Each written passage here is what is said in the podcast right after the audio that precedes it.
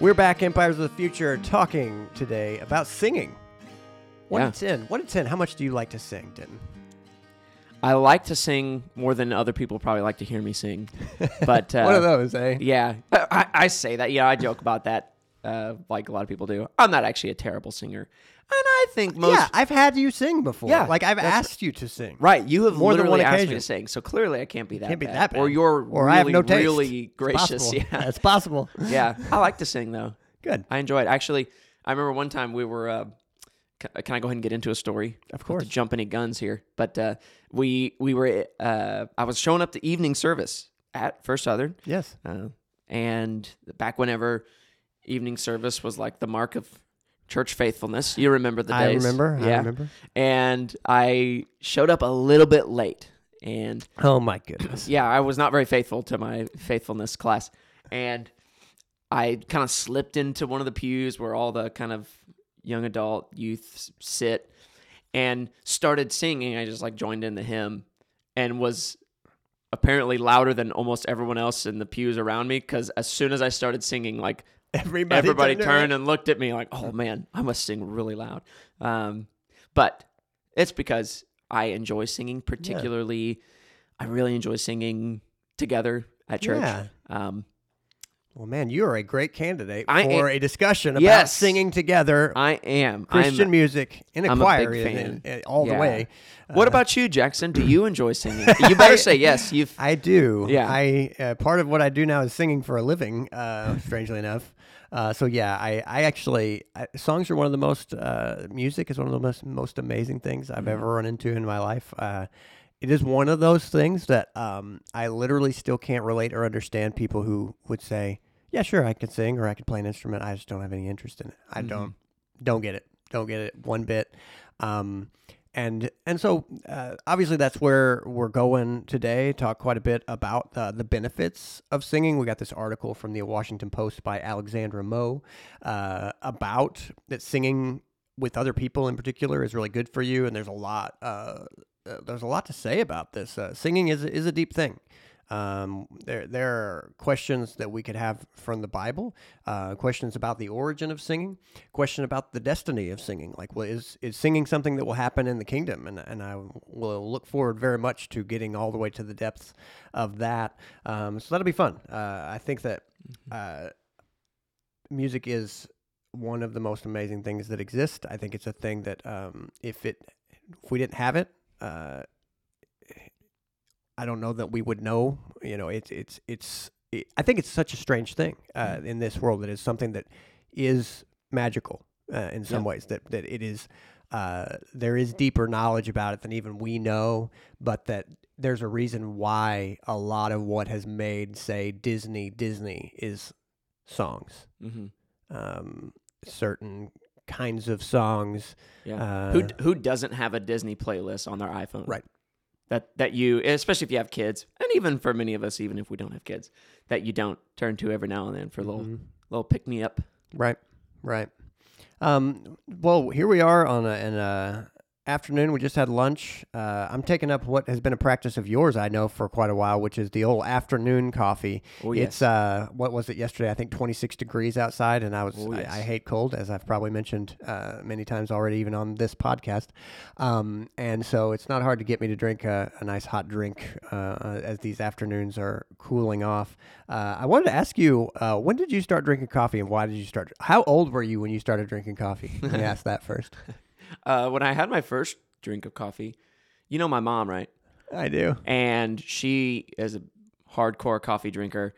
I probably had my first drink of coffee before I even like remembered. Wouldn't you like to know, like you're saying your mom's a hardcore coffee drinker, which I, I know that about her, like how many milligrams of caffeine through coffee have been through your system? Like I would love to know Oh. that for myself. The answer would be a lot. Ew, the answer God would be knows. a lot. God knows. I don't know. yeah, yeah. I don't know a lot. I don't think I would want to know the answer to that. That might scare me. I might not want to drink coffee anymore after that. So, I think once it's left my system, it's left my my world altogether. I don't need to know any more about it. Yeah. I've used it. I'm done with it. I probably started drinking coffee, though, as an actual coffee drinker by choice, um, when I was in high school. I think I would. Yeah. I probably was freshman or sophomore. Uh, I I started drinking coffee though. Um, That's socially. funny to think of you as a freshman or a sophomore starting to drink coffee because you're like 14. Yeah, young. You know, Too young to probably. neither of you, neither you nor I, is a particularly tall guy. Hey, maybe we stunted our growth, man. That's You know? probably what happened. That's probably what happened. Stunted our growth. Um, I should have been six two. yeah. yeah. I started drinking it though socially. So I had a I mean between my mom being a big coffee drinker, but also my my memo and her sister, they would when they got together and which was often because they lived nearby and they were you know very close. We'd go over to my Aunt Ruby's house and it was just the thing to do. You sit around the table, you drink coffee. Yeah. And by the time I was 14, I was ready to engage with Yeah, yeah, yeah. the the talking and the drinking. And so, um, yeah, I started drinking coffee, granted with a fair amount of cream and sugar Yep. mixed in, and Yep. uh, and yeah, it wasn't that long before it went from a social thing to you know what I actually kind of enjoy the Yep. uh, the the taste and also the benefits that come along with drinking coffee. And so, yeah, I just kind of picked it up from there. It only worsened through college and and then working at Toyota. Definitely, coffee was uh, was a go to. But yeah, how about you? When did you start But drinking w- coffee? before I let you go, what is your coffee of choice these days? If you, uh, I am so not picky. When I say not picky, I, I am picky in the sense of most like fancy or expensive brews of Mhm. coffee. yeah, I'm out. I don't think are any good. So what I drink at home, if I just go to buy coffee for myself and to brew at home, which I do, Folgers, Folgers Man, classic you know, one day maybe we're going to have Folgers sponsor our podcast because that's going to be my answer as well. We'll see. Yeah. the best part of Oh waking up, Folgers in your cup That's right. and Denton and Jackson in your ears. There you go. The, Yeah. the I can see uh, Folgers is the empire of the future. That's Yeah. going to be the. Are we going to be that podcast that eventually we're like, today's podcast is brought to you by Folgers? You know, I yeah. No, we'll never be. We'll never be that podcast. We don't want to be that podcast. But yeah, Folgers. But I'm also okay with Great Value. Also okay with Maxwell House. I'm a little bit. Um, if it's too acidic, we we tried to drink Maxwell House right when we got married, and I had to get away from it because I think it's just I would not have known. Um, uh, when people talk about sort of these sorts of things, uh, as far as like oh the acidity, like I. It took me a while to go like, man, something about the way my mouth feels uh, and the way my stomach feels, uh, and that's what I figured out about uh, Maxwell House is it was just too acidic for me. Um, and and that is the case. You know, when we used to go to the Y a lot, uh, Mm-hmm. uh, whatever coffee was going on at the Y, I was like, ooh, no, I don't like it. And tasted then- Maxwell House. and you know, we had friends. Uh, some of our guys who were running with us at that time were just like, "No, we have to go there to get it because it's free." And it's like, man, I don't care. I'm I'm as cheap as the next guy, but I got to get beyond that. Um, so I am uh, pretty convinced Folgers guys. Well, and I'm the same as you. Most coffee that you would buy at some of these bigger chains is too strong for me, and I do not need or enjoy that. yeah, Um, bigger chains or even like your local boutique coffee shop. Um, man, I'm all for you know drinking, eating local, and that kind of stuff. But just to be perfectly honest, if I'm out and I'm like I'm gonna stop off and get a cup of coffee, I'm not going to one of the local coffee shops. I'm not going to Starbucks. I'm probably going to the gas station up the street to fill up my cup of coffee for 99 cents or whatever. Yep. That's just the kind of coffee I've always grown up on. And so people talk about, oh man, that's just such bad coffee and everything like that. Maybe, but guess what? It's the coffee that I'm used to. So it's the coffee I prefer. Um, Starbucks can keep their Pike's plate, Place roast or whatever it is, and I'll keep drinking my Folgers. that's right. Folgers is boardwalk to me. Boardwalk. Does that mean really good? Pike's Place made me think of Park Plaza. What is that called? Huh? What's the counter? What's the uh, the the friend to Boardwalk on a Monopoly board? Oh, board, I don't know. Park Place. Park. Place? Pike's Place made me think of Park Place, which made me Oh. think of Boardwalk, and here we are. Uh, so you asked what uh, got me into drinking coffee. Uh, strangely enough, uh, one more thing we we we have in common. Uh, I had a mama, uh, and she drank coffee, and I started asking when I was like ten, "Hey, I mean, I'm what's what's up with that?" I'm interested in that, and so she gave me coffee with cream and sugar. And so basically, uh, when when I was when I was a kid, uh, especially in the summers, I was at her house a lot, and especially on Fridays. Like back then, um, she would go to three or four different grocery stores, and so you needed to have something to keep you going on those days. So we'd drink coffee in the morning, and then we go shopping at grocery stores for like three and a half, four hours, right? so you went to all these different stores buying different stuff, um, and yes, she was the influence on pl- coffee with plenty of cream and sugar. And man, if you put put a lot of cream and sugar in it, you can make most anything taste good. That's right. Um, I will say that just the other day, um, uh, here at Parlor Donuts, which is a local place that is Yeah. now has five locations, they have a loca- location in India as well. Um, I got a coffee and a cronut for five dollars and eighty nine cents, and uh, That's a pretty good deal. yeah, it was not bad. And and the coffee was not super strong. I put some cream, which they had right there in it, Mm. and because that's where I am now. I I did eventually cut out the sugar. I still drink a lot of cream in my coffee, but I don't need the plus sugar anymore. When Um, did you do that? Yeah, that's uh, uh, every day. Who I- are you? Probably. Well, a lot of this, like many things, um, my wife was influential in this, saying, "Are you sure you need both cream and sugar?" And I was like, "I think I was sure until now." oh man, why is I terrible about that? You know, one time my wife got me because she said uh, I was talking about, yeah, you know, I don't drink too much soda, and she was like, yeah, but you drink all that creamer in your coffee, and I'm like, well, that's nothing like drinking a soda. That's right, right. and right. she said, you go and look how much sugar is in like one serving. I don't want to, one serving of of creamer, and then compare it to a can of soda. but it's not carbonated. But it's not carbonated. yeah, that's right. No, it's she's exactly right. I realized that basically the amount of creamer I was drinking was like I was basically drinking a couple Mountain Dews every day. Yeah. And so I definitely cut back after that. Um, and now I'm right back up to where I was. So it's basically just like I'm drinking a couple Mountain Dews every day uh, with uh, the coffee I drink. Now, But, since I've seen you, I've seen you drink a Mountain Dew and now some coffee. So man, just I'm on a roll today. you are. All right, so we're going to talk about singing.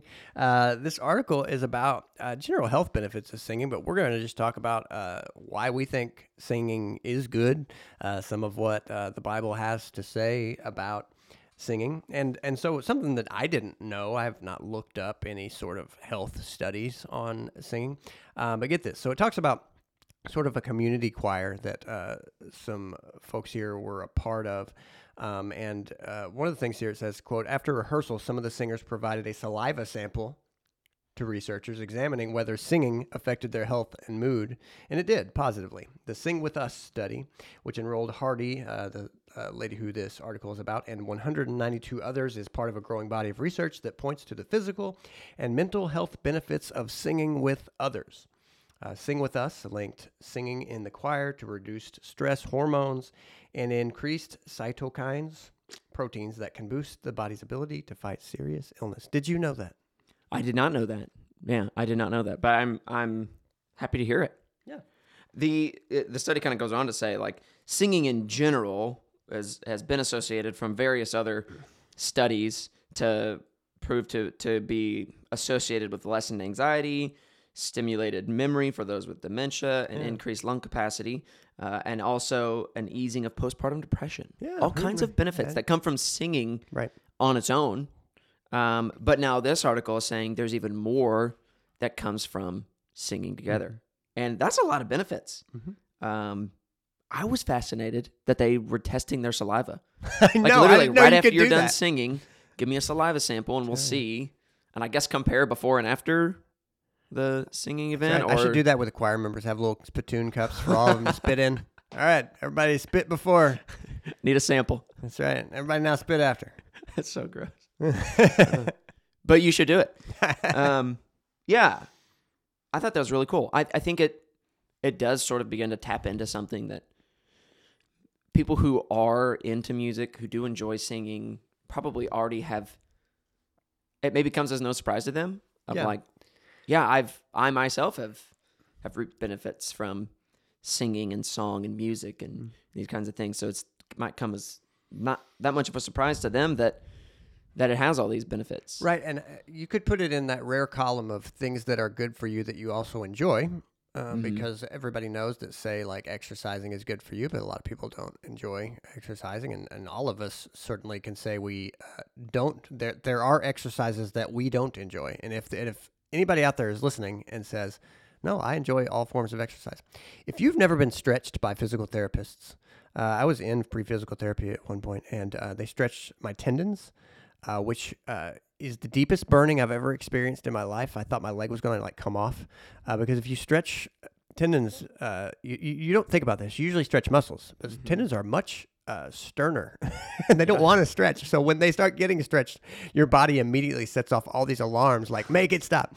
Uh, so there's one form of uh, uh, exercise uh, that I can tell you I don't, but I don't like stretching in general, as you know. Yeah. Uh, it's just uh, it's the strangest. I think it's it's just one of the weirdest things that you can try to do because you're never done. Like you're never stretched. Mm-hmm. So it's like I don't know. I can't get my head around it. It seems. Yeah, Even you're never stretched. even though in theory it's a thing that I should have been doing. I mean, and I'm completely amazed that like these things you've seen about guys like Jean Claude Van Damme that can just be so unbelievably flexible. And then you see like little kids, j- babies and toddlers and children are very flexible. It's something that we just let go of. Yeah. Um, but that anybody who's listening is involved in yoga or stretching of any kind knows like there are health benefits to that too. And so um, singing is a thing that there that is generally it's just healthy to do if it's not in your life and you want a way to increase your health. This is a pretty easy thing to add in. yeah. Now, one, uh, what do you think are the reasons why uh, singing is uh, kind of falling off, or that it, you need to write an article like this to say to people, "Hey, singing is good for you, and singing with others may be even better." Yeah. Well, I, I think it's that's an it's one more, yet another product of the age that we live in, the modern age. Um, with the rise of the technologies and things that we have, here's one thing. It, it my understanding is that singing used to be a popular form of entertainment, both going to hear people sing, but also singing with others. Yep. Um, whenever you don't have all of the forms of entertainment that we have today, you're left to figure out how to entertain yourselves. And it was not that uncommon for people in, I mean, you hear things about bar songs, Yeah, right? sure.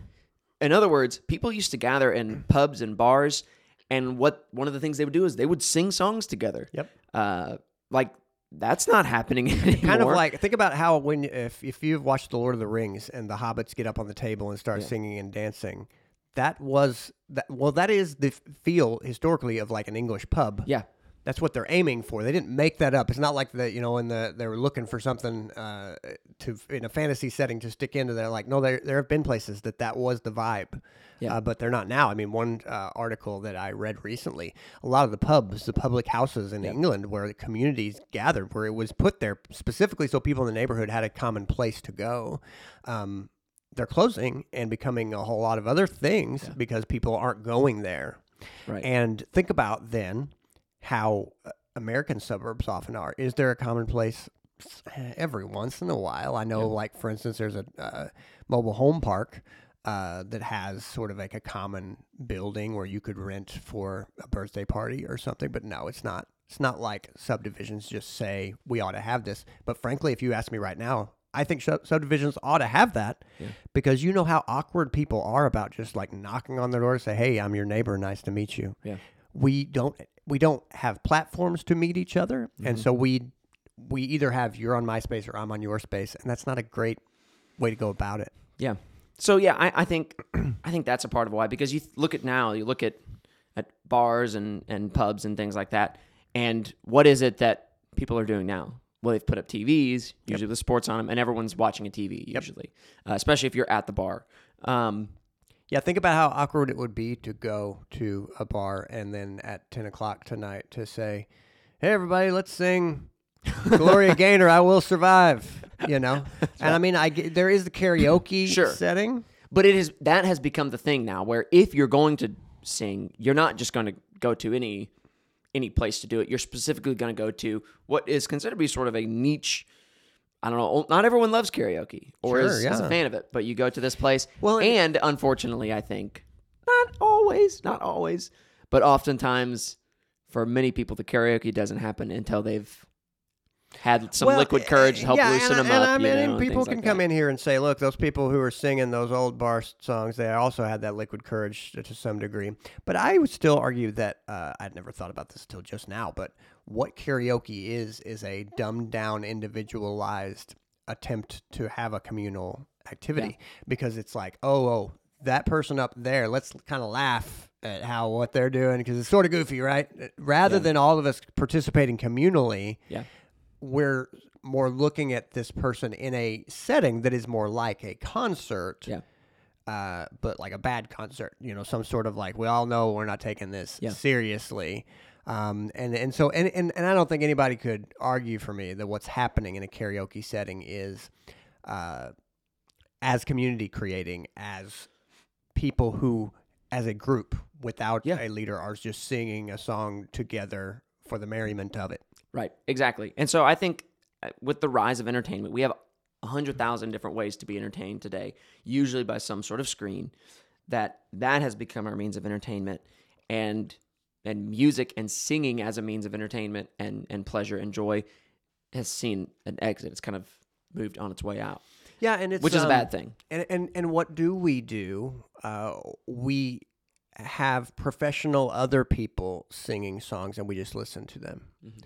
And we're surprised that anxiety continues to increase. And and I mean, if we ask ourselves the question, was that good enough? Does that cover all the bases as far as what music is supposed to be in us? I don't think we have the answer to that question, but I think that we should listen to an argument why it's not. And and and, another thing from a church context that I think uh, you can say is ask yourself why, if you're watching a service online, you don't sing along if you're listening to the song portion of it, Mhm. because you don't. Right. I, I don't. I don't think anybody really does. Why not? If it is so, if it is just the same, why don't you feel the urge to sing along? Well, it's a little awkward because it's just me. Oh goodness. Uh, one, I would prefer that you go ahead and do it if it's just you. Mm-hmm. But two, what does that tell you? Mm-hmm. If it's a little awkward because it's just me listening in, singing from my house, uh, that is that is as simple and strong an argument as I have heard to prove it's not the same thing. It, to Right. to worship quote worship online is not the same thing. Right. You're not getting it done. Um, and and then this is one area where you can certainly Yep.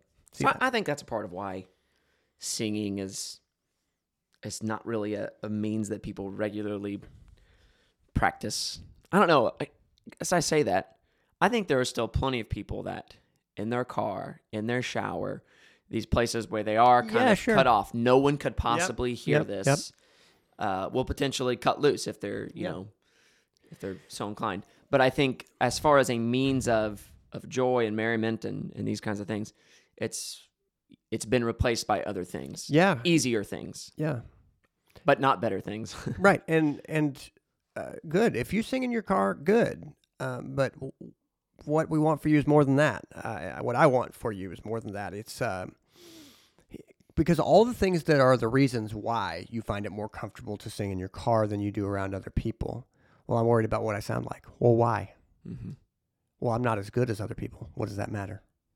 I mean, th- these are things that uh, are are elements of our total life that we are not finding a lot of good answers. I mean, and look, and being now a music minister and it being part of my job to notice when people aren't singing. I'm not Mhm. acting like everybody who shows up in church is singing, Right. but I do think that they ought to. I think that it's it's good for all of us, and that it's to the glory of God. That is, there's a reason why Mm. it says that when we get together, everybody has a song and a hymn and a spiritual song, and that we bring these to each other, um, and that that's very meaningful.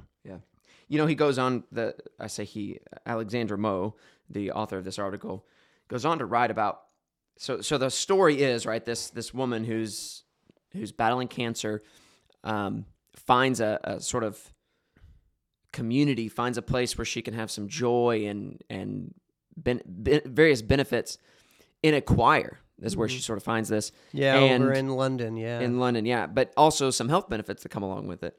But one of the things that the author writes, she says, choirs are large families, and singing in them promotes social bonding, which contributes to a sense of belonging and joy. Research bears this out. Studies have found that group singing fosters trust, cooperation, and social co- social cohesion. And I think that's that anyone who has ever engaged in if you've never sang in a choir, maybe it doesn't it doesn't compute with you. But there is something about taking your voice and adding it to mm-hmm. other voices to create this mm-hmm. this combination of sound and harmony and and collective unison of, of voices to sing the song. There is there is something about it that creates a sense of of joy with this person, bonding with this other person, someone who you might barely know at all.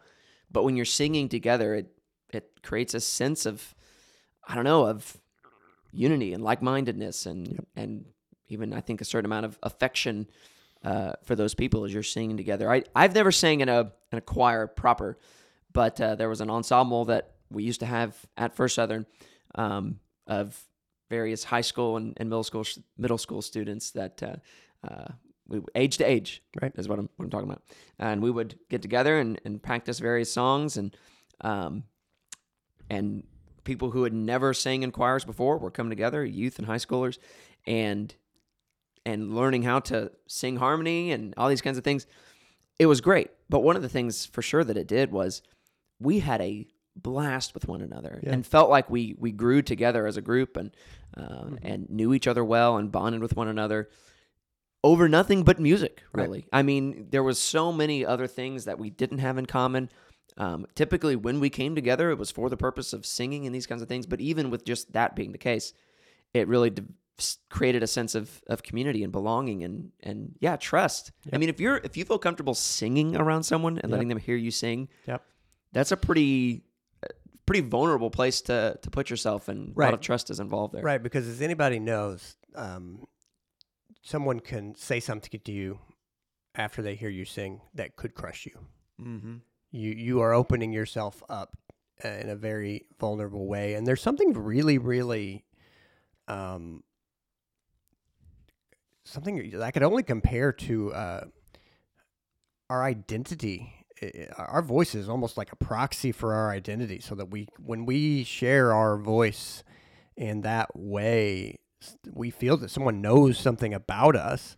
And, uh, and and there are things that are basic to it, like look, uh, uh, not everybody sings as well as the other, and so you are you are saying I am contributing, knowing most of the time, uh, for all those of us who don't have uh, any sort of perfect pitch, I'm not I'm not doing this because I'm saying I'm the best in the room. right I'm doing it because it's worth doing and because I enjoy Yeah. it and for all these reasons that you might do it. And that it then it, it is a space where just sort of like sports or like a lot of other communal activities, there are going to be people who just are natural and good at it. And then there's going to be people who struggle and everywhere in between. And uh, it is a shared experience uh, that then we go forward with, and that either we can. Uh, it, afterwards, people who are very good will show humility or not. Uh, it just opens up a whole can of worms, uh, but it is a shared activity. and it's a shared activity that regardless of how good or how bad all the people are that you can have a, a choir made up of of some people who are just phenomenal singers and can do great solos some people who if you hear them sing on your own you think you know maybe you don't have any very much musical talent i don't know to put it put it nicely but what is amazing is that when all of those people come together from all ranges of, of talents and giftings and abilities and create something that that is you know combining all of their voices and, and these kinds of things, they can together create something that sounds far and away better than anything that they could create on their own. Right. Either from the bad singer or the good singer. Yes, I mean, I- a musical collaboration is more than the sum of its parts. It really is. And Mm-hmm. uh, that is so true. Like, I really don't think I'm a very talented singer. I'm not really that great. I can usually sing on key. I can sing the right notes usually. Not every time, usually. But my voice combined with other voices singing various parts and, and notes and harmonies, it's amazing Yeah. the, the beauty that can be created Yep. from that with a, a voice that is at mediocre at best. Yeah, and it, if if that's not necessarily striking, uh, you know, a note, if nobody's had that experience, then you should think about how interesting it is when various professional people sing together. How uh, you know the voice of like a James Taylor and an Alison Krauss might go together, or throw anywhere. I mean, I have a a, a CD of uh, Robert Plant, who is the lead singer of Led Zeppelin, and Alison Krauss. Um, there have been shows like uh, CMT Crossroads where they put together like a pop artist like a John Mayer with uh, Brad Paisley, who's a country artist. And I have always been fascinated how this person's voice sounds like this alone and this person's voice sounds like this. But when they go together, it creates this whole different thing. Oh, yeah. And it doesn't always work great. It's not like you would just go all, every time like, oh, wow. But it's unpredictable. It is a whole new thing. And for this reason, one trend that I hope changes that I can say is that what you'll often see on YouTube is someone who will go, hey, look at this. I'm going to sing a song and play the guitar and then it's also me playing bass, and it's also me playing the drums, and obviously they just dub, dub over themselves.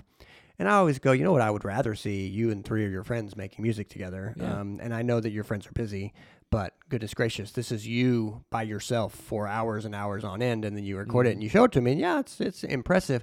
But I think the the the moment where it is always confirmed for me that we could do better than this is when you hear someone harmonize with themselves, even if they're very good. It is this like say blue on blue on blue on blue sort of situation mm-hmm. where it's like, hey, you know, there's like a whole bunch of other colors that you could have put Yeah. in there, but I've got shades of blue that have the same. Because what what that is is um, it's the same patterns in terms of vibrato and same patterns in terms of the tone of that person's voice just multiplied, Yeah. which is not to me the heights of what music can become. Mm-hmm. This is why bands have historically uh, gone so far, Yeah. uh, and you we don't have at this point right now. There is nobody, some YouTube star who has uh, made themselves over and over and over again, who then goes out on tour and then somehow puts on a show of them collaborating with themselves, right? Uh, and I hope God help us if that's the future, because I, I hope it's not. Um, collaboration with people, with real people, is uh, is an amazing thing to see, Yep. and uh, all of those people reacting to each other. One of the most amazing experiences I've ever had in my life is playing music with other people. Yeah. Yes, it has also been an amazing experience to learn to play myself. But when you are in the middle of a song and you're in it and you're looking around at other people who are sort of riding the wave with you, it is literally comparable to like surfing with other people. Because if you feel them pull a direction, it's kind of like surfing with ropes attached. It matters for you too. They're pulling you as well, and you have to respond to that. You have to figure out in the moment how to respond to that, and that's wonderful. Uh, it's it's a great, amazing, fun experience. Yeah. Yeah, and so there's there's there's so many benefits to singing in general. But then coming together and singing together as a group, um, it kind of takes it to the next level of of like there's even more joy to be experienced through singing, through song than just what you could even experience on your own when you come together with other people. When you when you add in, I think the communal aspect, the community aspect of of singing that comes along with a choir or an ensemble, or even just a bunch of friends getting together to play music and sing songs. There's something special about it. There's something joyful about it. Um, there's something healthy about it. Right. Uh, that man, we would do well to add more of that kind of thing into our lifestyle, into our society. I think. Right, and uh, let me put an exclamation point on the three things you said a minute ago. That what does group singing do? It fosters trust, cooperation, and social cohesion. Everything I've read in the last ten years, I've not read a single article, even like this one, that says here's a way to have a certain increase in trust, cooperation, and social cohesion. Every, in fact, what I read is on the decrease is trust in communities, trust in relationships. On the mm-hmm. decrease is cooperation in communities, cooperation in political parties, cooperation for anything, uh, and social cohesion, meaning people wanting to be together, working together, accomplishing tasks together. And so, to anyone who's hearing this, I am I am asking you, look in your life and find a place where you can sing with other people, uh, and wherever that already exists, seek to be involved in more of it. If what that means is for you, you're a person who shows up at church and don't sing, please start singing. Uh, if you're a person who goes, you know, every once in a while I try to show up for whatever we do at my church musically, well, yeah, redouble your efforts. That that is that is fundamentally necessary. And the only reason we have been doing less of it is because we are we have been focusing on things that aren't good for our relationships and our health, our spiritual life. Um, and here at this time of year, we have this case study in it. We're right here before December gets here. And what we're about to be handed is all these songs that we've heard and, and will be on. Uh, you know, it's strange this year is I, I, I feel that this year is the turning point where uh, somehow Christmas music and Christmas advertising started after Halloween. I have never seen this exactly done this way. Um, but hey, uh, it's out there, and we hear these songs that we know. Uh, this could be related. The why is group singing on the decline? Because tradition is on the decline. One thing that you need to sing together is an agreement on what song we're going to sing together. Right. Uh, it does not work in such a way as we can all just go sing whatever's in your mind together. Uh, that's no good. That's not going to do it.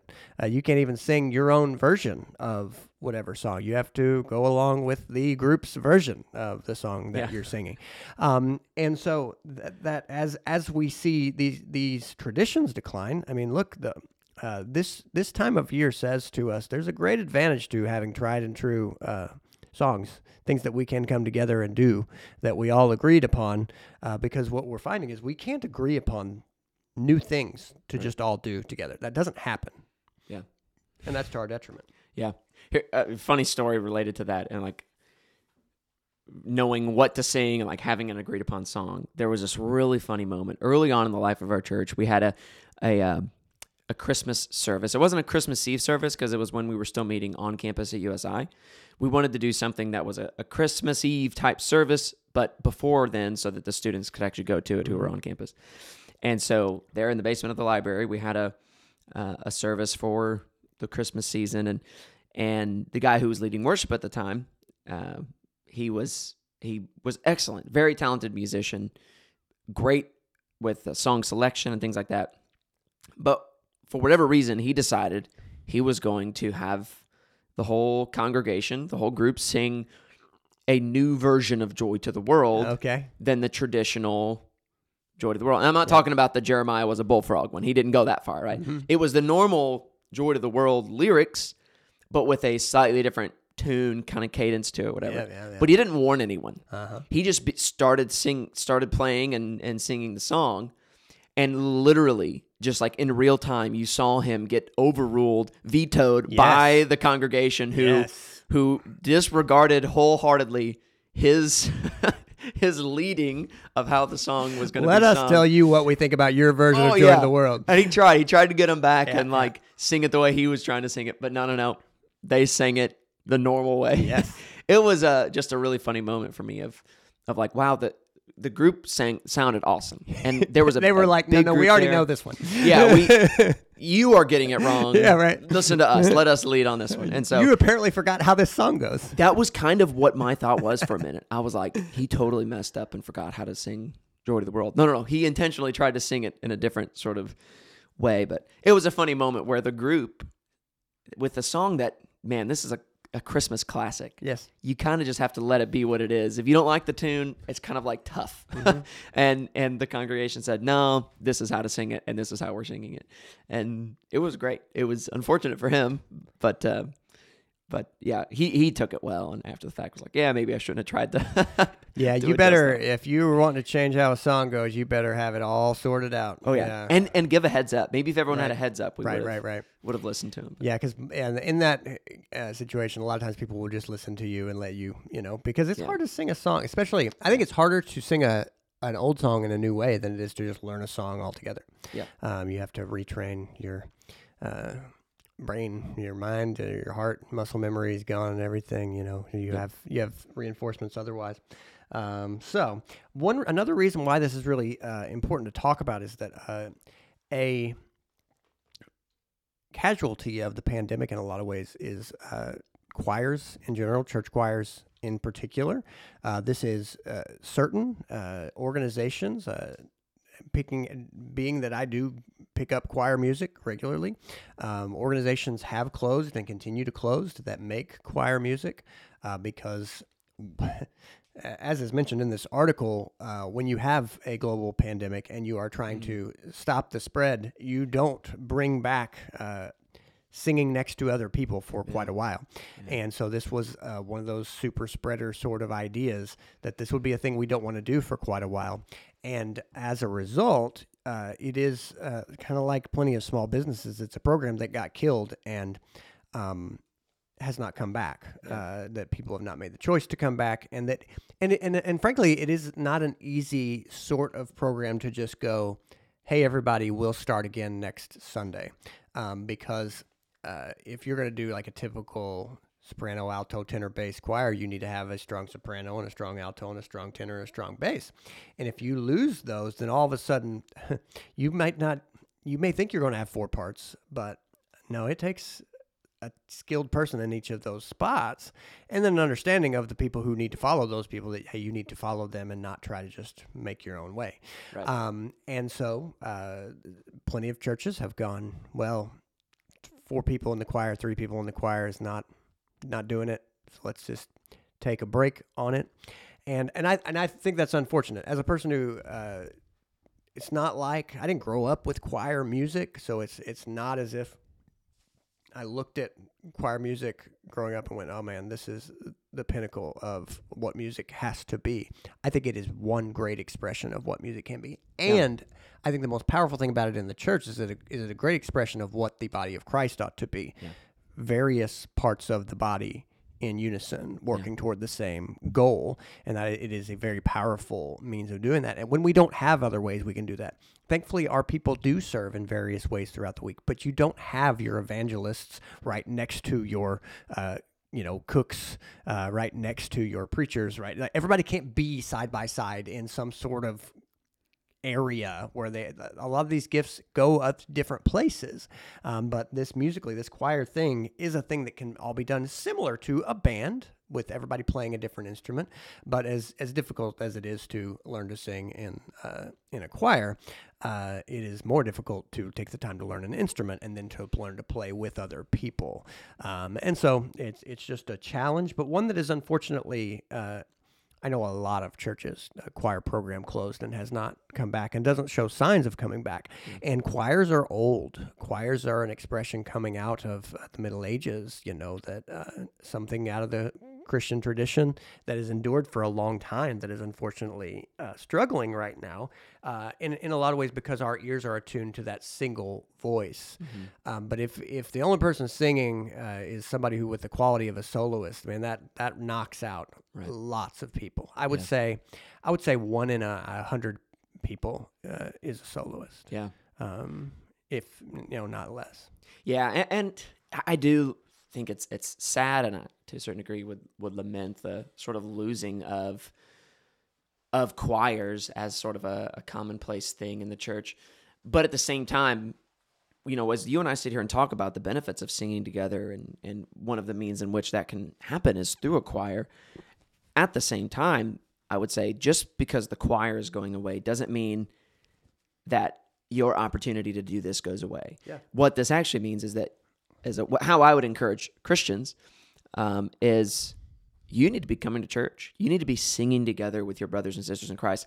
What we're describing that happens in a in a choir, while it might not be as formal, while there might not be an expectation of singing designated parts, there is still a communal aspect of coming together and singing songs together, united in the words that we sing are singing, united in the uh, the purpose for what we're doing, and all of the same benefits come along with that. Yeah. and so there are scary spiritual things that I think we've lost just as a people. Like why, when I was, to, if I were to say uh, the words "kumbaya," why is that only now a sort of uh, allusion to the past? Oh yeah, when we used to go to camp and we would sing songs together. Why is it supposedly a little bit cheesy? I, I think because we've con- conditioned ourselves that vulnerability is not something we do. Right.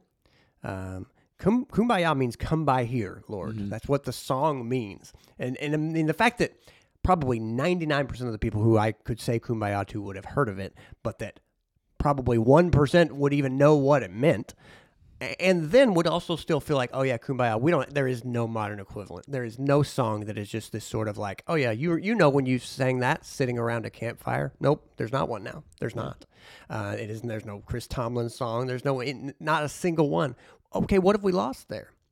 For all of our supposed gains, which there have been technological gains, we have lost communal, shared singing and shared events.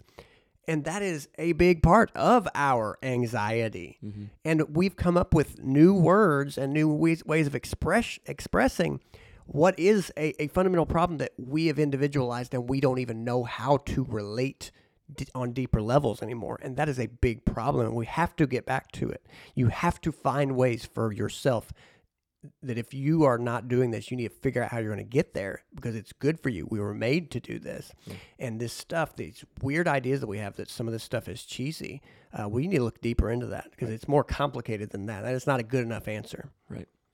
I mean, I, I, while we're on the subject of choir, uh, to I, I don't know the current stat, but here's a stat from 2019. It says in 2019, some 54 million Americans sang in choirs, and those who did were found to be more optimistic, more likely to vote, less lonely, possessed stronger relationships, and were more likely to contribute positively to their communities than non-singers. Uh, uh, 300 and you know 40 million Americans, 54 million sang in choirs. I, that number is lower now by a significant amount. I would think it's at least half. Yeah, I think you could probably go lower than that. Yeah, uh, here here's one of the things that the article is kind of pointing out is that singing is calming and it comes with psychological benefits. But if you join that with singing with a group, then you're also building meaningful relationships and developing community. Yep. And so there's kind of two goods being combined when you talk about choir singing. Yep.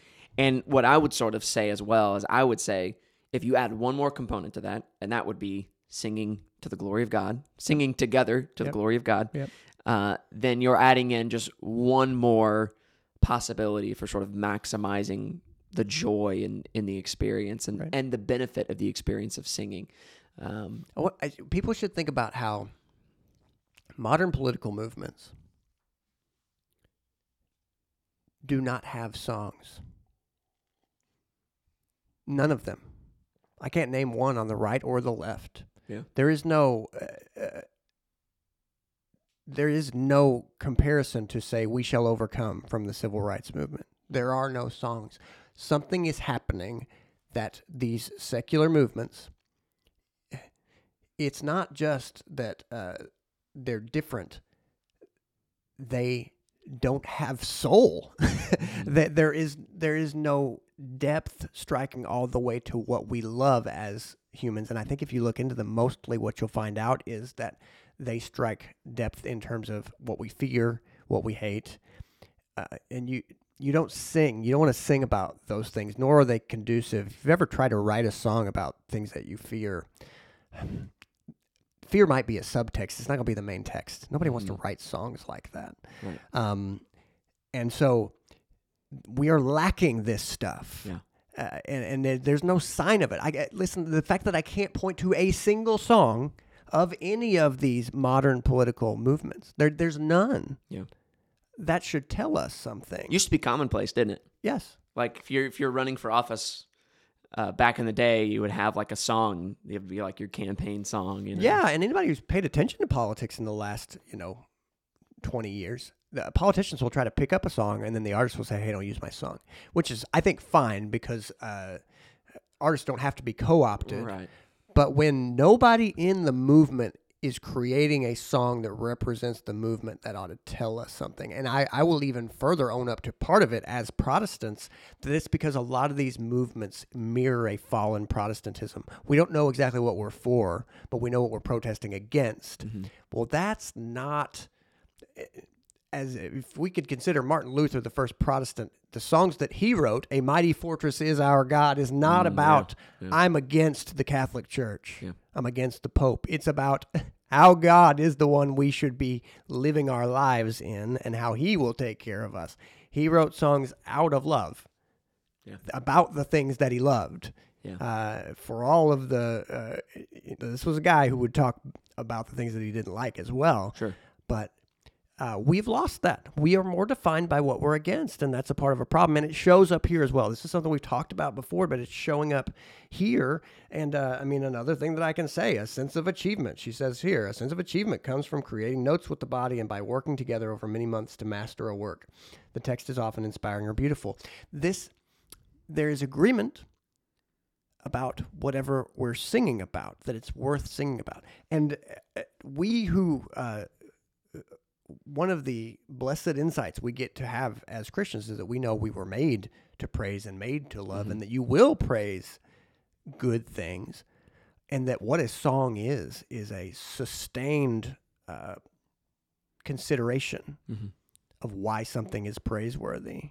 Uh, thankfully, we do have still have love songs, but if you even look at what our love songs are about, um, uh, I, I watched a, a YouTube video the, the other day that um, that shows how weird and ridiculous the time that we live in. Which um, this was about how um, "Baby It's Cold Outside" has been brought out uh, is generally no longer considered to be a, a, a great Christmas song. And here's the thing: I, I don't think it is either. Yeah, think I don't care that odd, much about the weird song. song, Yeah, kind yeah. of. But at the same time that there was outrage over that song, and that whenever it was played on the radio, people were calling in literally the song that was the number one pop song was WAP, which is explicitly horribly sexual uh, and not in any sort of. Uh, it is glorifying the lowest parts of what sexuality Yeah. can be. And Top th- the charts for months. at the same Yeah. time Yeah. these two things are happening and if you want to if you want a case study in how confused our culture is Yeah. uh, and if, if you go well I, I don't know i find that kind of weird do you think in a hundred years that, that you could say no no no I, I all these songs that we find popular right now nobody will have a problem with them in a hundred years like oh goodness if you think you know that uh, then you're deluding yourself Yeah. we're in a very strange cultural moment um, so so do it. Singing singing is powerful. Seek out if you're going, man, I can't think of songs that I would like to sing with other people. Well, start your looking. There there are songs out there, and um, it's Yeah. worth looking into. Yeah, and you know, I, I think a lot of our our listeners probably are are believers, are Christians, and I would say go to church. Yeah. And and what songs that you're singing in church, like look them up, learn them. I think it's a good thing for us to be able to sing the songs that are part of our worship, songs that that praise the Lord, praise uh, Jesus. I think it'd be good and nice for us to be able to sing those without having to have a hymnal in front of us or without having to have Words the lyrics screen, in yeah. front of us. But unfortunately, for most people, we aren't to that place. Yeah. To where we can just sing impromptu without the music in front of us. And it's still good. It hey, if you need it in front of you, then then sing with it in front of you. Don't Yeah. feel guilty that you don't. But the it is there, you know. It, go to your hymnals. Yep. I I don't know if you've if you've taken much time to to read through like various hymnals. But even songs that maybe you've heard before, maybe you haven't. Hymnals are are books filled with all kinds of really cool and and beautiful and rich sort of teaching and expression of of all kinds of a whole range of of things, ranging from like you said, Martin Luther, "A mighty fortress is our God," to um, to assurance that we have in God, to uh, you know, you talked about fear being not necessarily a, a main thing, but I think of a song like "He Will Hold Me Fast," written Yeah, some sure. time ago, in which one of the first lines is, "When I fear, my faith will fail." Yep. He will hold me fast. There's a whole range of emotions being expressed in these songs, and I think it'd be good for us to sort of brush the the dust off of them and bring them back to the surface and sing them together. And so, like, find ways to do that. Find ways to to take advantage of a whole. I'm telling you, I mean, there's a wealth of of songs that are great songs to sing and to sing with one another. They just need to kind of be brought out. You know Yeah. what I mean? And so so do that. Bring those out, um, and and maximize the the benefits of singing and singing together by singing together to the glory of God, Right. glorifying uh, the God that we worship. I, I, was just gonna say, and, and I don't know where our time is at. Are we doing okay on time ish? Well, one of the things in the article uh, that it's just a, a kind of a quick line, but uh, about singing that this one um, person they interviewed says says um, talking about music. It's unique among the arts. It's both completely abstract and profoundly emotional. It has no power to represent anything particular or external, but it has a unique power to express inner states or feelings. Music can pierce the heart directly. End quote. And I'm just like, I agree with that whole statement. I'm like, I know personally from my own experience um, that there have, you can listen to a song, and even if that same, even if those same words were just read to you or stated, you might not be all that moved by it. But when you hear that in the form of the song in connection with the music as it's Yeah. written and expressed and, and sung with proper melody and things like that, it can bring you to tears. It can affect you in a way that at some sometimes you're like, why am I so affected by this. I remember hearing a song actually by a band that you really like and recommended to me. The the band is Nickel Creek mm-hmm. and the song is The Lighthouse Tale. Oh yeah. And I, I listened to that song and I'm like, man, why is this song, man, so touching? So, I mean, emotion evoking. And a part of why is the content. I mean, the content of the song is sort of geared in that way. But if you listen to that song and the way that it builds from the start of the song to the end to sort of the climax of the song and, and the sorrow that is expressed, even through the minor keys that are used and the the each chorus builds on the next one. So like a new a new voice, a new um oh harmonization is added in each time the chorus is is sang again. Anyway, it it had the ability to, even though the story in and of itself was somewhat emotional, I would have never cried just hearing that those lyrics read. But when I heard it in the song and I listened to the music and it uh, it kind of drew the emotion out of you. Music has the ability to do that Yep. in order to to draw emotion out of us or even create emotions that cause us to feel certain certain ways, certain things. And for many people, music is a means of of sort of expression of of emotions and and helping to deal with various emotions and like that. You, we talk about singing the blues, and I mean that statement has real quality to it. Where when we are feeling emotionally down or sorrowful or or whatever, or in times when we feel a great amount of joy, mm-hmm. being able to express that through song is a marvelous outlet. It's a great form of healing. It's a great it's a great gift that Yep. God has given us to be able uh, to do that. I heard a guy named Rick Elias say once, he was an artist, uh, that we need artists because they express the inexpressible. They express for us what we can't express for ourselves. Yeah. And anyone who has ever felt trapped inside of yourself knows that you need an outlet for that. And that it is very inadequate to say to someone, I'm just really sad. Uh, Yeah. When that sentence ends, it is. It is like it echoes because it's just like that did not get it done Yeah. to say that. And that is true of the breadth of what we experience. When you are 14 or 15 years old, love songs will make sense to you. You will you will find someone and then you will hear a song and you'll go, "I feel that about them." Yeah. And the, the, a lot of this stuff comes on you at different times. But a, a- an interesting exercise that uh, people could do that I bet a lot of people have never done. A friend of mine um, who really loves music, uh, he will read liner notes, read lyrics before he ever listens to, say, a record, right?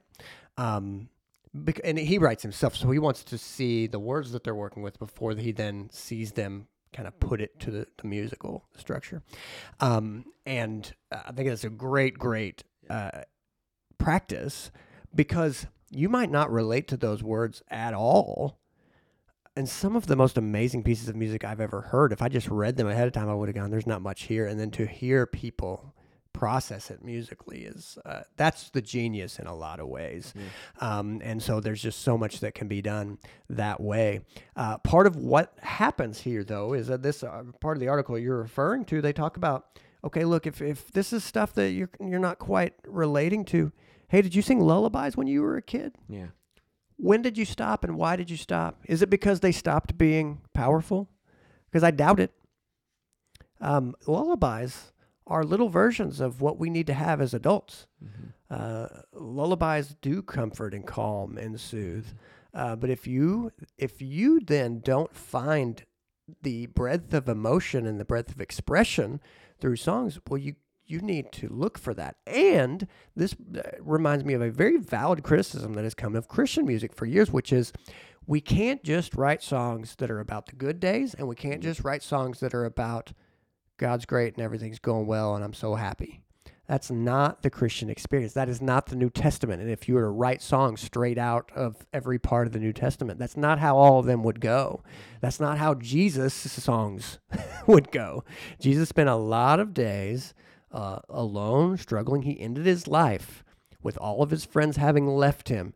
He is not going to sing from the cross. Apple red happiness. Right. Popcorn cheerfulness. There you go. Cinnamon singing inside. That's I don't know if you've ever heard that song. I know I brought it up one time at a at a, a weekend that I that I preached at. Yep. And then Jason Paul, a good friend of ours, was so kind as to teach it to the whole whole group and then sing it for me the following night. That was great. But yeah, you're exactly right. You're exactly right. We the Christian experience as Christians, I mean, even just thinking as believers, as human beings, we need an expression of more than just uh, of just gladness and all things good and everything's fine. There are times in our lives when we need those sort of ex- and and it and we are living in a a place where we can express those senses of joy and how good God is right now and and you know all these kinds of things.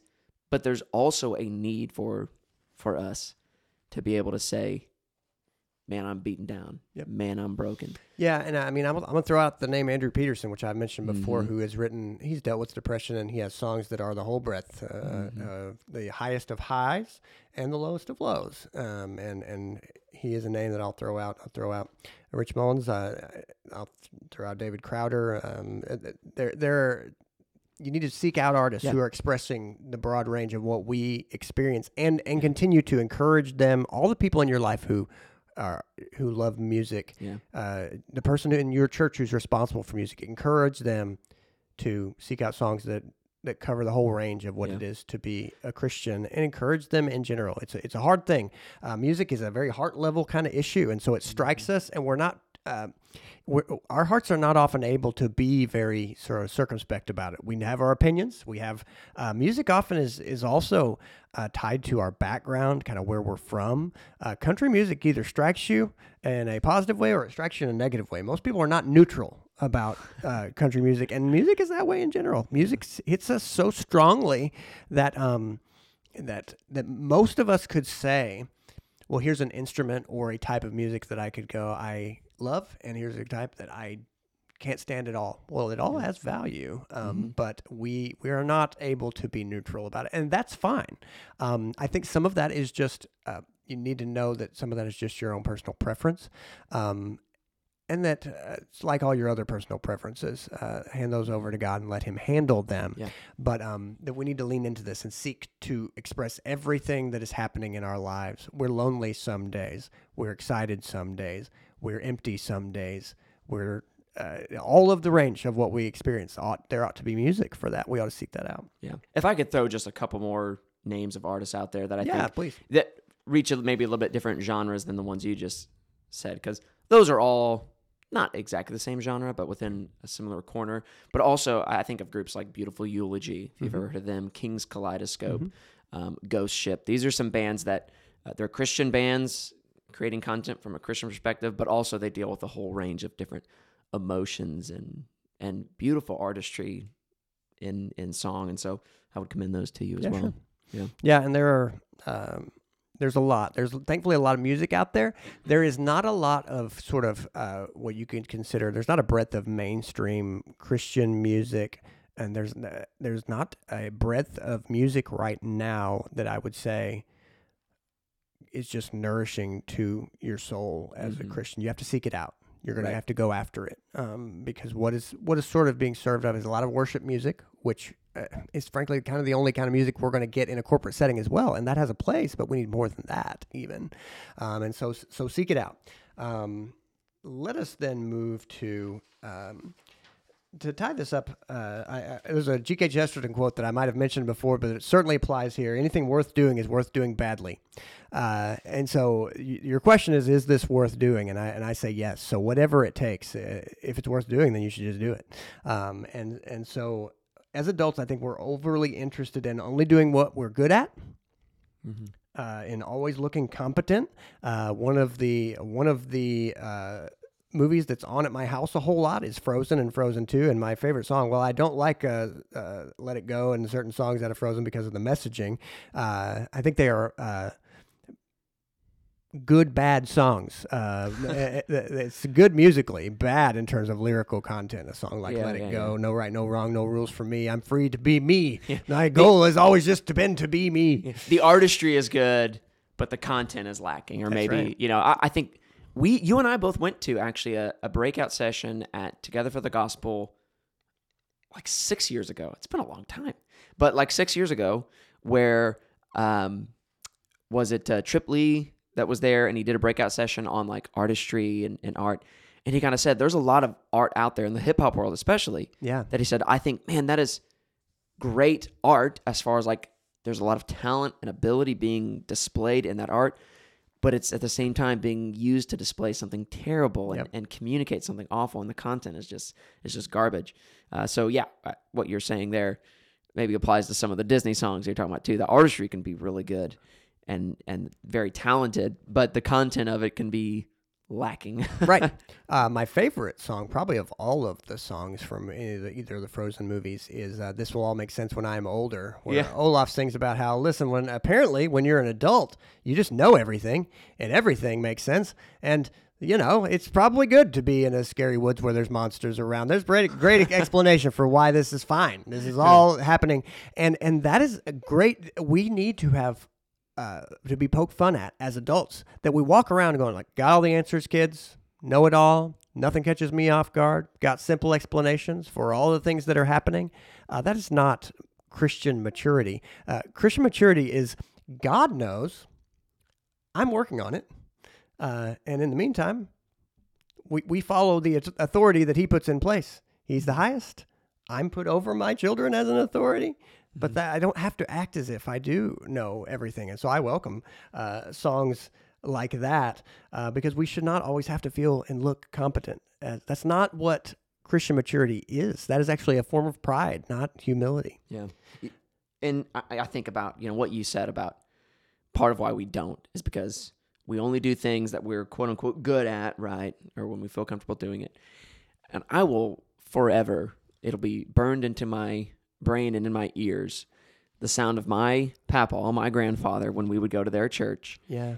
And as much as it was, he was a terrible singer. I'm going to go ahead and start there.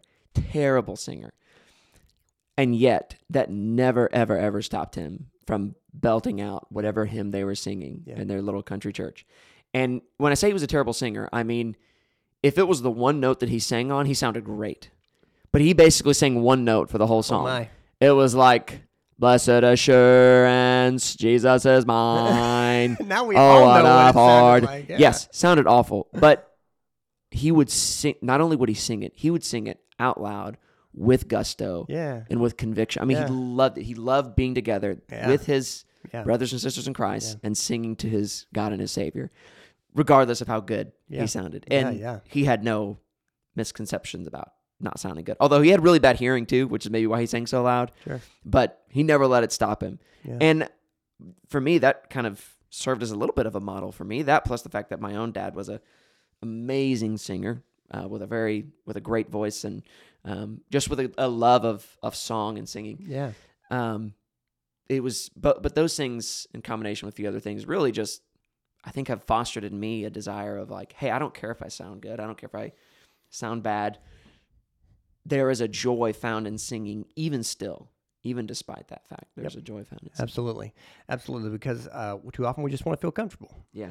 uh, and and singing, you know, is not comfortable necessarily. Not you, always. will run out of breath. It's sort of like swimming in some ways. That it is an exercise that uh, uh, you'll have to figure out how to breathe uh, because it doesn't naturally happen. Uh, but it is worthwhile without a doubt.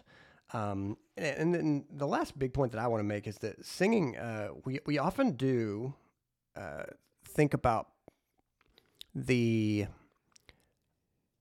sort of hey singing for joy singing out of love and these sorts of things.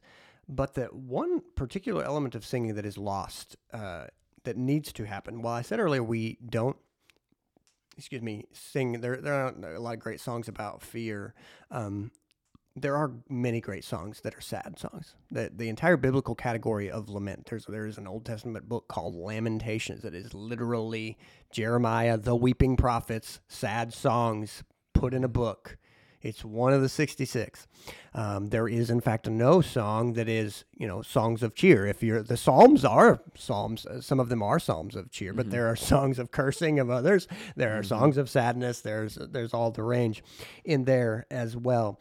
Um, and so if you can't think of, or if your church does not teach you songs that help you express sadness, um, you're gonna you're gonna have sadness in your life, and you need to express it. You do, Yeah. you do. Uh, this is a, a part. If if this strikes you as odd, uh, anyone who's hearing this, you need to know that there there ought to be songs that uh, think about this. If if you don't have any artist or any song in your heart to help you express the inexpressible, you have lost loved ones. You have had broken relationships. You have had your hopes up that you were going to get a job that you feel that would have made you happy, and then you didn't get it.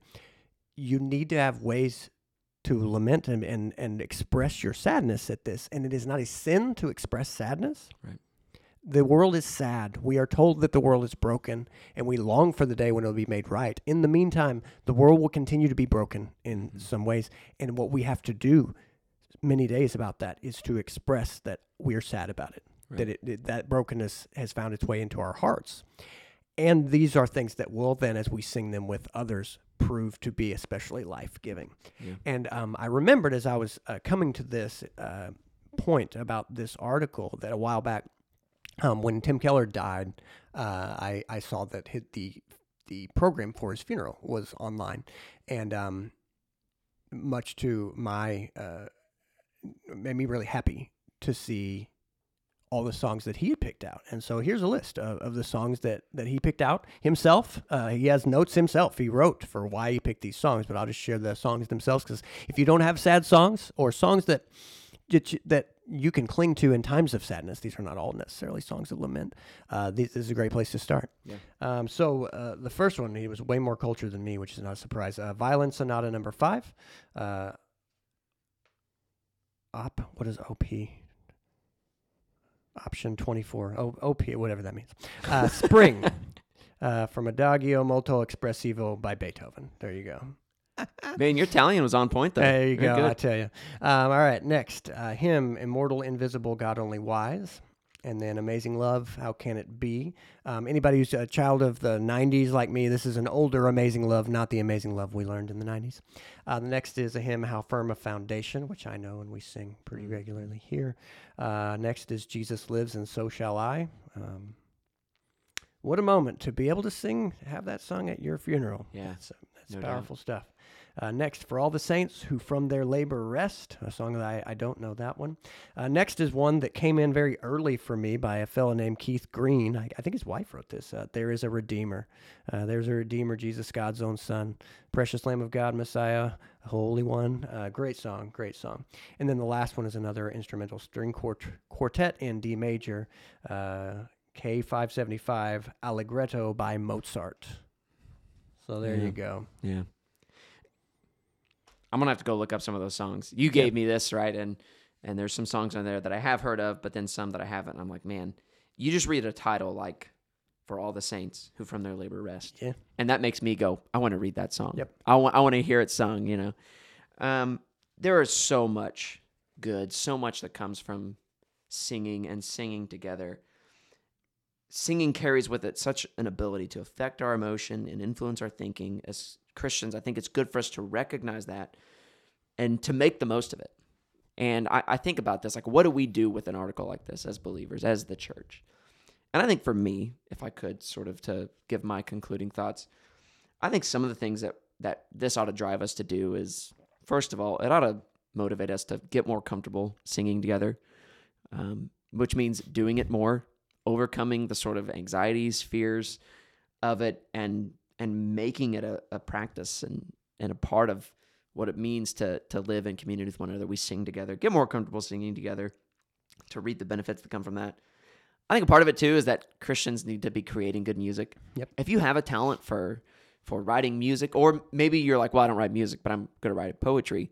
Well, hey, find someone who's musically talented, get in touch with them, and and begin to maybe come up with that. Yep. There is, I, think it'd be a really cool thing if we as churches and congregations began to create some of the songs that we sing uh, together as a as a worship. But but reclaim the space. Don't just give up the spade of musical arts um, to to the culture and to the world, but reclaim it for the purpose that God has actually given us this gift of music, and that is for His glory.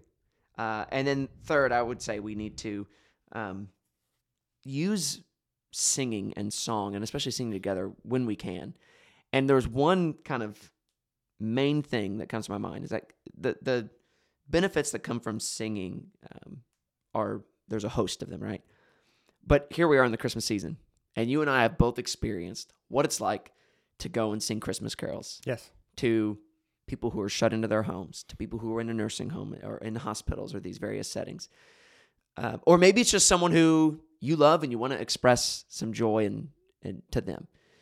Christmas caroling, once again, a dying thing of the Yeah. past, is a guaranteed way. I'm not saying like you'll have over 50%. I'm saying it's a guarantee that every door that you knock on, every you know hallway that you walk down and sing Christmas carols in, you are going to brighten everyone's day. Yeah. Everyone is going to find joy in what you're doing there. Mhm. It's something that we've done together, you and Yeah. I, with at various times and with various groups. Uh, something that me and my family are going to go out and do here in a couple weeks. We're going to go out sing Christmas carols to some uh, some people who we know and and want to bless in that way. Um, I would encourage everyone to not count that out as a means of using singing, using song, even singing together uh, to to bring joy. Uh, but also, there's ways that we can sing together to build community and to express thoughts, emotions, feelings that otherwise would be difficult to express. As you said, uh, what is it? Artists or music help us express the inexpressible. That's man, that's true. And so, finding ways to do that. Um, singing is a gift from God, and and music and song and this form of artistry. Not only is it a gift from God, it's one that He commands us to engage in, and that we have as a part of our corporate weekly worship because God has called us to do so. That alone ought to ought to make us recognize and see the significance of it, the importance of it, and the power in it. Yep. If nothing else. And so I, I would im- implore you with that. Yep. Absolutely. All right. We'll leave it there. This has been Empires of the Future. And we'll see you in the future.